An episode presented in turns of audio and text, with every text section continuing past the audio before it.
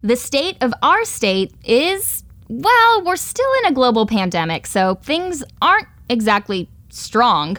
Yeah, Governor Newsom pretty much said as much this week. We're going to get some perspectives on his address inside of an empty Dodger Stadium. Plus, California's never ending housing crisis continues to never end. Welcome to California State of Mind from Cal Matters and Cap Radio. I'm Nigel Duara in Los Angeles, in for Elizabeth Aguilera. And I'm Nicole Nixon in Sacramento. Nigel, it's great to have you on the show this week. Although this is kind of a weird week because we're marking one year since the first lockdowns, the pandemic being officially declared a pandemic. And I was just wondering, you know, one year ago, where were you when the pandemic became real for you? Do you remember? Yeah, I don't think I'm ever going to forget where I was, honestly. I was down at the bar where I usually am in Echo Park here. It was dark inside. People were standing six feet apart, drinking beer, watching an NBA game. And at halftime of that NBA game, they canceled it. This has never happened before. And I think that really hit the core with people. This is Vince Carter, it was going to be his last game, and he only got to play in halftime. Um, what about you, Nicole? Any uh, any specific memories from when you figured out it was real? Well, mine also has to do with the NBA because I had planned this surprise trip for my fiance's birthday. We had lower bowl seats at the Staples Center. It was going to be such a good time. And the night I I don't know if this was the same game. I honestly don't follow basketball that much, but a Utah Jazz player, Rudy Gobert, tested positive and they canceled everything. And I think they canceled the rest of the season or it was in question. So that was the night where I was like, well, gotta cancel this trip. And then I ended up not seeing my fiance for three months because we were quarantining in different states. Good times. That's brutal. Also, we learned from Rudy Gobert don't start rubbing mics all over your mouth if you might be COVID positive. that was a bad idea, Rudy. That was a bad call. Good defense, bad call. I know. so here we are one year later, seeing the cost of the pandemic. There's a billion dollars in unpaid water debt. There's a billion dollars in unpaid energy bills. We don't even know what a stimulus check is going to do to help with that. Now, Nicole, I know you've been following this, and this kind of flew under the radar, but now Republican lawmakers want to help Californians pay those utility bills? yeah, this kind of didn't get a lot of attention this week. Normally, when Republican state lawmakers propose things, there's such a small minority in the state legislature that I'm kind of like, take everything that they say or or bills they propose with a grain of salt. But this is one of those things I'm like, hey, Democrats might actually bite on this. They want to basically forgive a lot of this utility debt using money from this big surplus we're looking at in the state budget. And then also, California is looking at even more funding from the federal government on this stimulus package. So I thought that was interesting. It's not something you would see Republicans propose, especially in uh, other red states. Uh, paying off people's utility bills, that might be called socialism. Yeah, they're going to have a tough ride at CPAC next year, but I guess at least we don't have a king, right? Well, speaking of, if you were busy brushing up on the British monarchy and the line of succession after that Harry, Meghan, Oprah interview. Wait, what interview? Not a fan of the royals, I see. Well, Governor Newsom gave his State of the State speech this week. He said the end of the pandemic is right around the corner. He acknowledged the extreme losses of life while touting his achievements managing the state in an unprecedented pandemic. But he broke from tradition and delivered the address to an empty Dodger Stadium in Los Angeles. Now, usually the State of the State would have happened earlier, with the governor laying out his agenda before the state legislature in Sacramento. But like pretty much everything else in COVID life, this year is different.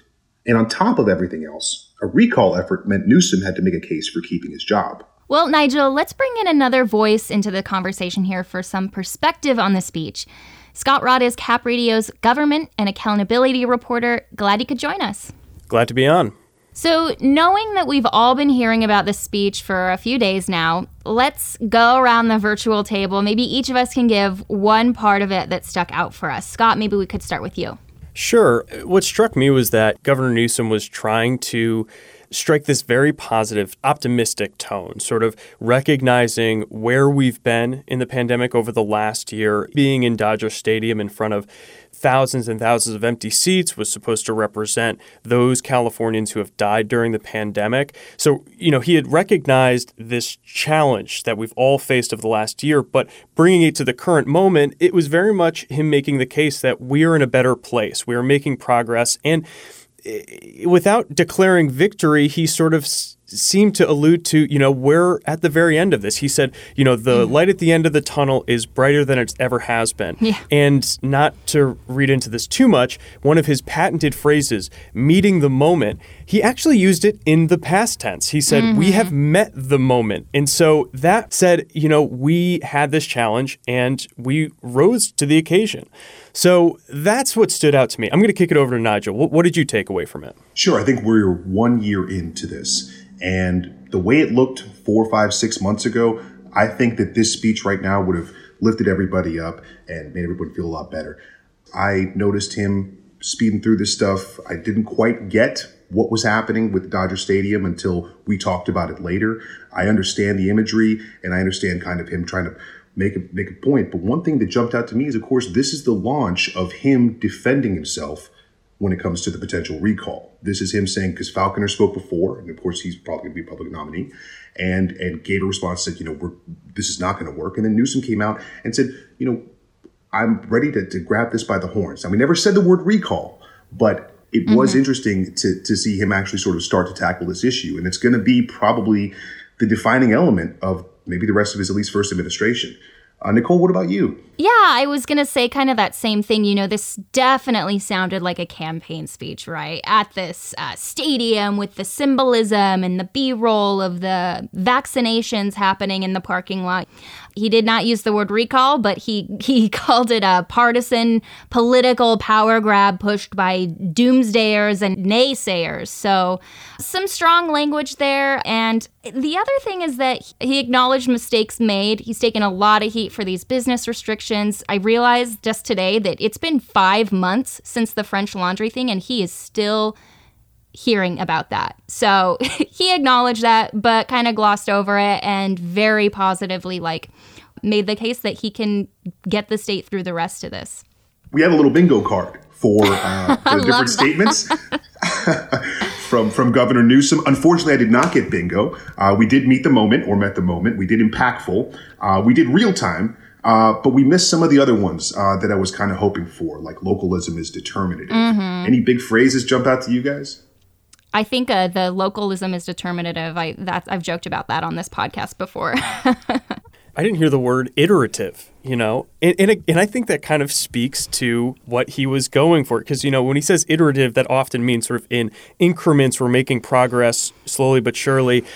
This speech to me wasn't about iterative progress. It was about rising to the occasion, meeting the challenge. I mean, he, he listed off um, after sort of glossing over rather his mistakes, you know, very quickly, saying we had challenges with business reopenings, but we've got money going to them.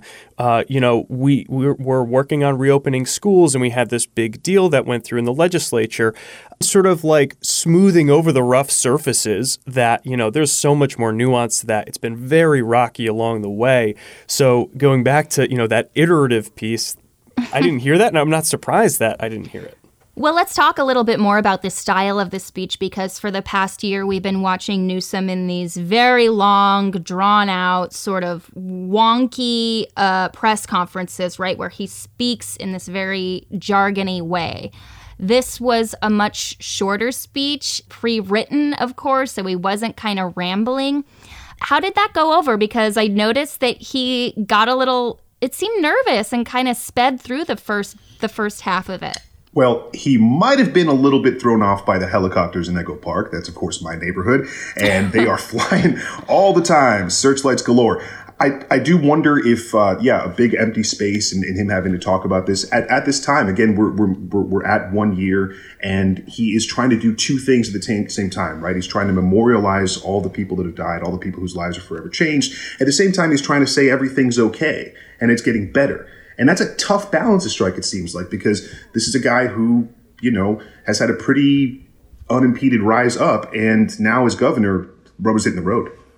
It's so interesting to see him reading off of a prepared speech, and it reminded me kind of of Donald Trump when we saw him read off a prepared speech. Very wow, what a comparison! let, let me let, so the, the the overlap that I see, they obviously have dr- dr- diametrically opposed sort of Right. styles, right? But they're very much in their element when they're riffing on their own, when mm-hmm. they're sort of improvising. You know, they're sort of a jazz musician going off on a solo. Very mm-hmm. different types of solos, but solos nonetheless. When you put a sheet of music in front of them and they have to read off of it, it's just so interesting and sort of strange to see them read off of a speech. And with Newsom, it did seem like he wasn't quite in his element. He couldn't go off and provide stats off the top of his head and sort of, you know, use his the language that he often sort of relies on. So it was just very interesting to see that in comparison, as you said, to the press conferences that we've been through, you know, for the last year. Although I did notice he tries to throw as many numbers as he possibly can into these things, which as a radio reporter, you know, to avoid.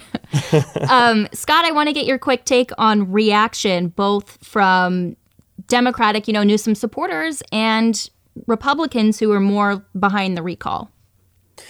Democrats said, "Look, this is the speech that we needed. We, you know, we need this sort of forward-looking, optimistic message right now, and an acknowledgement that, despite all the challenges we've had over the last year, that significant progress has been made. And I mean, reaction from uh, from Democrats was was positive as expected. Republicans, on the other hand, said, "Look, this speech was off the mark. It didn't acknowledge the stumbles along the way. It didn't." Adequately address the concerns that Californians still have. You know, we still have so many people out of work, still businesses closed. So Right, there was a lot of criticism from Republicans. Yeah. Republicans. And he didn't even mention the unemployment, which has been probably the biggest failure of the state through this entire pandemic, right? Absolutely. He did not mention that at all. All right, Scott. Well, I want to turn to a more specific story that you've been leading on. We talked earlier about how California Republicans were not impressed with the speech right, complaints about the lack of transparency, basic bumbling of the state's opening and closing criteria. You did an investigation recently that touched on some of this. What did you find about the state's contract process over the past year? So the state has been in a state of emergency over the last year. And that gives the governor a lot of latitude to award contracts and skip over the traditional process of competitive bidding. During a state of emergency, contracts can just be awarded. The benefit of that is you don't have to wait around, services can get going right away. However, no bid contracts often raise questions and deserve scrutiny. Um, so what I did is looked at the overlap between no bid contracts and contributions that had been made to Governor Gavin Newsom and found that there was an interesting overlap. There were a handful of contracts worth millions of dollars, in one case over a billion dollars, that were handed out in a no bid fashion to companies that had contributed tens of thousands, in some cases, hundreds of thousands of dollars to Newsom and his committees. So this raised concern among government ethics folks that I spoke to because they said, you know, while there isn't anything illegal here in the findings, there isn't clear evidence of a quid pro quo. It does raise concerns in the minds of Californians because they want to know that the state is awarding these contracts to the companies that can give the best services possible, not in a form of favoritism. Mm-hmm. Well, what's the been the reaction to this piece? Because I, I know a lot of you know Newsom opponents probably seized on it, right? They definitely did. I mean, it was kind of red meat for the recall folks. They grabbed onto this and said, look, this is just further evidence of kind of cronyism, further evidence of favoritism and lack of transparency, which are issues that those recall folks have been hitting on, you know, since they launched their campaign. Uh, in the legislature, uh, Republican Assemblyman Kevin Kiley called for an investigation into Newsom. However, you know, that doesn't have a snowball's chance in heck without Democrats' support. So, Right. You know, I reached out to a bunch of Democrats in the legislature and said, hey, is there any appetite for this kind of investigation into these contracts being handed out and contributors to Newsom? And either got crickets or a resounding no. so the the reaction was definitely split in very different ways between Democrats and Republicans. Cap Radio's Scott Rodd, thanks so much for joining us. Thanks for having me on. All right, coming up. If it feels like we've had an affordable housing crisis for a few decades at this point, that's because we have. And trying to get communities and cities to agree on how to rezone so more housing can come on the market is a pretty impossible task. Stay tuned for more California State of Mind.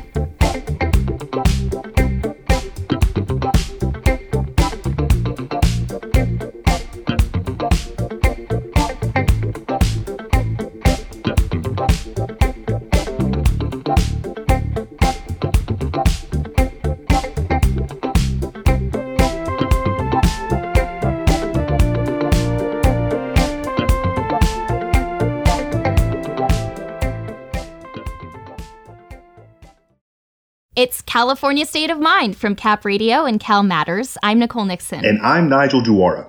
Now tell me if you've heard this one before. California has a housing crisis. Okay, yes, this is something that we all know here in the Golden State. But whether you pay rent or you pay a mortgage, there is general agreement that affordable housing is an oxymoron from Yreka all the way down to Imperial Beach. Right. Well, one thing that's not going away is the problem of zoning.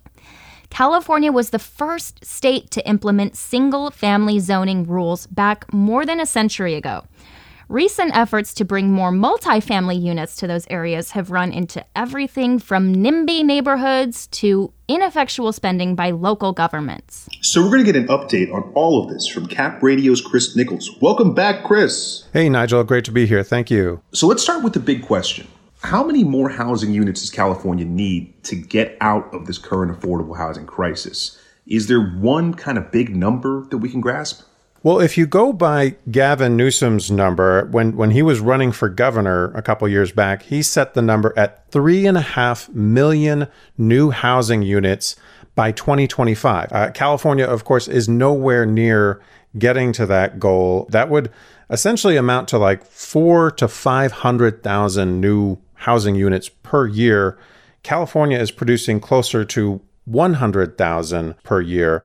Sure. And it seems like it's a big part of Newsom's, at least the first run of his administration here, that he is going to build affordable housing. And it sounds like what happens is they hand it down to these different agencies, these regional governments, and then the regional governments get the, the bill and they say, okay, we're supposed to build this much.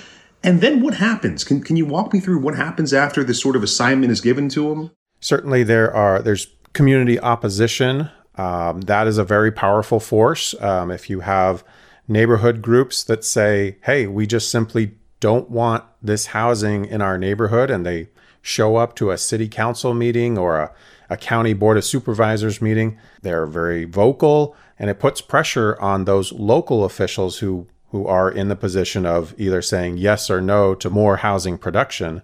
But I think that community opposition is is a key force. Sure, and it's got to be a lot different seeing you know uh, an email from the housing department versus having you know your constituents in your face, or I guess in this case over a Zoom meeting, yelling at you. Exactly, and I think you know you you have groups that are organized.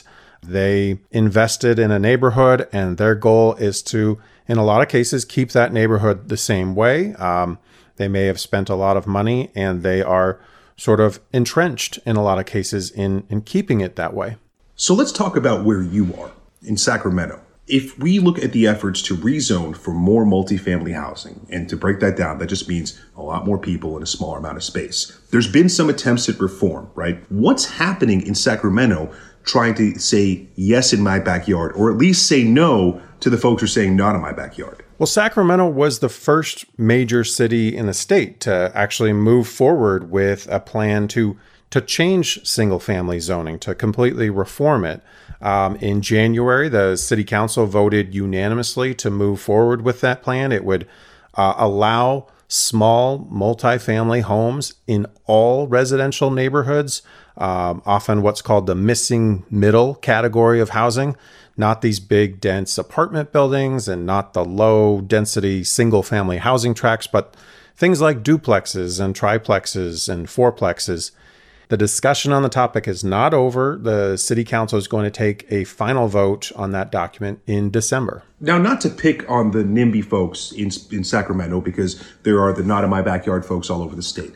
But what is part of their argument? Well, I think uh, you know the the argument is probably similar in a lot of places. They are worried about losing the calm and the quiet that they value in their neighborhood. They're concerned about having to deal with things like extra traffic and parking hassles. Some of the other arguments um, are that they do not think that building this higher density housing will actually lead to more affordable housing. And to be clear, at least with the city officials in Sacramento, they are not claiming it will be affordable for everyone. This missing middle duplexes and triplexes, they use the term lower cost housing. Chris, you also spoke with home builders about whether they're seeing this demand for the missing middle housing options you were talking about earlier. What'd you find out? And does the building industry and developers believe that they can deliver lower cost products? Well, I found that builders generally support these zoning changes. Uh, Dan Dunmoyer of the California Building Industry Association told me that any new home building opportunity is welcome news for his industry. They'd like to be building more. Um, they do think that there is some demand for these products, these duplexes and triplexes, but all of the builders I spoke with cautioned that this really won't put a huge dent in the housing shortage. And they also are kind of skeptical that it'll make things much more affordable. They say the same factors that make single family homes expensive, the long regulatory process, expensive environmental requirements, those will all make products like duplexes and triplexes expensive as well. And they also believe that this missing middle housing it won't work everywhere. So let's go back to where we started. Looking at the entire state. We were thinking about different ways that these things don't get built. It seems like there's a bunch of reasons. There's the NIMBY stuff. What other big elements apply statewide? For certain, I would think of CEQA, right? The environmental review process? Yes, I think the environmental review process is a big one that can stretch the building out over many, many years. Uh, builders will tell you that that can mean the difference between whether they can make a profit and go forward with a project or not. Um, and if they can't, they just won't build a project. I think also you'll hear from developers and builders that uh, the fees that are added on to projects are a really big deal. Um, cities across California, they do that in order to make sure that they can pay for the services for new communities. Um, but those fees are what then end up leaving your, your home that you purchase with a high price. So uh, those are the main things you hear from the building community is that you really need to get um, red tape out of the way. And that makes sense. When you look at Southern California, where I am, there are certainly vast tracts of land in certain places like Riverside County, and there's a big need for affordable housing. The county will zone these things for affordable density housing, and then nobody's going to build. When you're in Sacramento, are you seeing the same issue that there's space, there's will, there's people who need the homes, but there's just no money in building affordable housing? I think one good example might be a, a builder that I spoke with uh, just recently uh, in a small town west of Sacramento in, in Winters. Um, and this is a builder that actually they build duplexes. They they build some of this missing middle housing that we're talking about.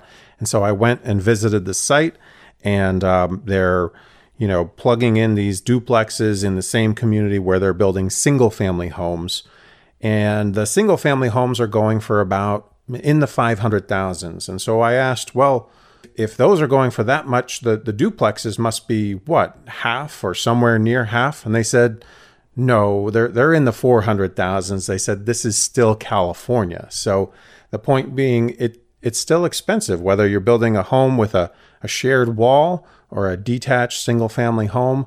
Uh, these costs are, are real, they're expensive and um, they they are a barrier to to making the homes affordable. Now I'm going to ask you for your crystal ball prediction. If you're looking ahead 20 years, where do you see us ending up? What's going to happen? What will it look like? Well, I'm definitely intrigued to see how these groups that are sort of the the yes in my backyard groups, the the pro housing groups, how much sway they end up having at their local governments, at the state level. Um, I think they are becoming more vocal, uh, potentially more powerful. I think there's room for more growth. It just may not always be in the big, sprawling tract homes that California has built for generations. It may be in the, the urban core, sort of small multifamily unit growth. Chris Nichols of Cap Radio, thank you so much for your help today and for talking to us. My pleasure. Thanks, Nigel.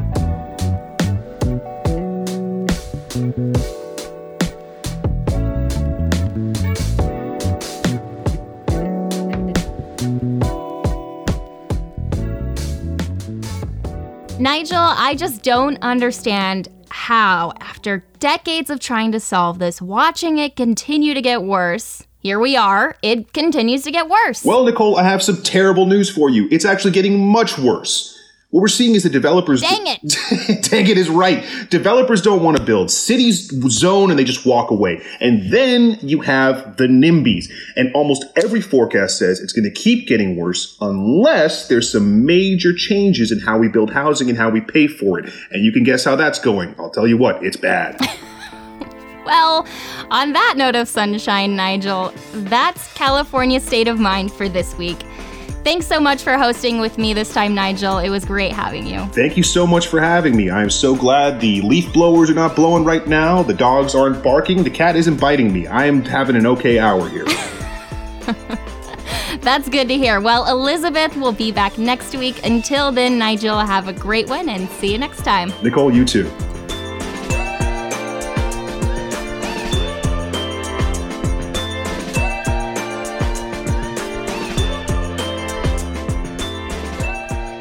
California State of Mind is a collaboration of Cal Matters and Cap Radio. It's edited by Tess Vigland and produced by Jen Picard. Sally Schilling is our executive producer. Devin Cortan is the technical director. Chris Hagen is our digital editor. Margarita Noriega and Chris Bruno are our masters of marketing.